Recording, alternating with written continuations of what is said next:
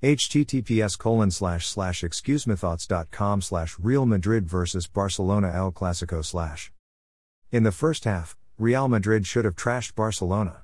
Los Blancos deserved to be up 4-0. The team played way better than Barca, they had speed on the counterattacks and defended with efficiency. Vinicius Jr. was the star of the first half. The Brazilian's speed was a nightmare to Barca's defenders. Speed, by the way, was the key to Real Madrid's great exhibition. The first goal was a beautiful counterattack by Federico Valverde. The Uruguayan conducted the ball from defense to offense and passed to Lucas Vazquez. The Spanish fullback crossed on the ground to Karim Benzema, and the French striker scored an astonishing goal with only one touch. 1-0. Barcelona had more possession but couldn't create clear chances.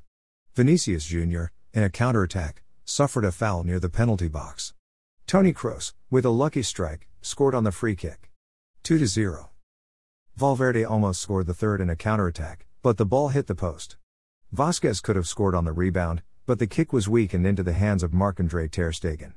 Before that, Vinicius Jr. lost a great opportunity due to an excessive individualism. The first half was a magical exhibition by Real Madrid. The second half was a disaster. Los Blancos paid the price of a midweek game against Liverpool. Barcelona had the whole week to rest and prepare, so the team was in better shape in the second half. Vinicius Jr. was the epitome of that. The Brazilian was the best player of the first half, he was the worst of the second. Not only the worst, but it has been a long time since I saw someone playing so poorly. He missed absolutely everything that he tried. The winger looked like a character out of Space Jam after the aliens steal the player's ability. Zinedine Zidane changed the team, but it took too long.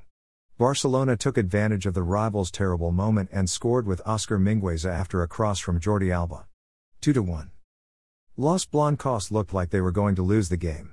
Barca looked like they were going to accomplish la remontada, as they say in Spain.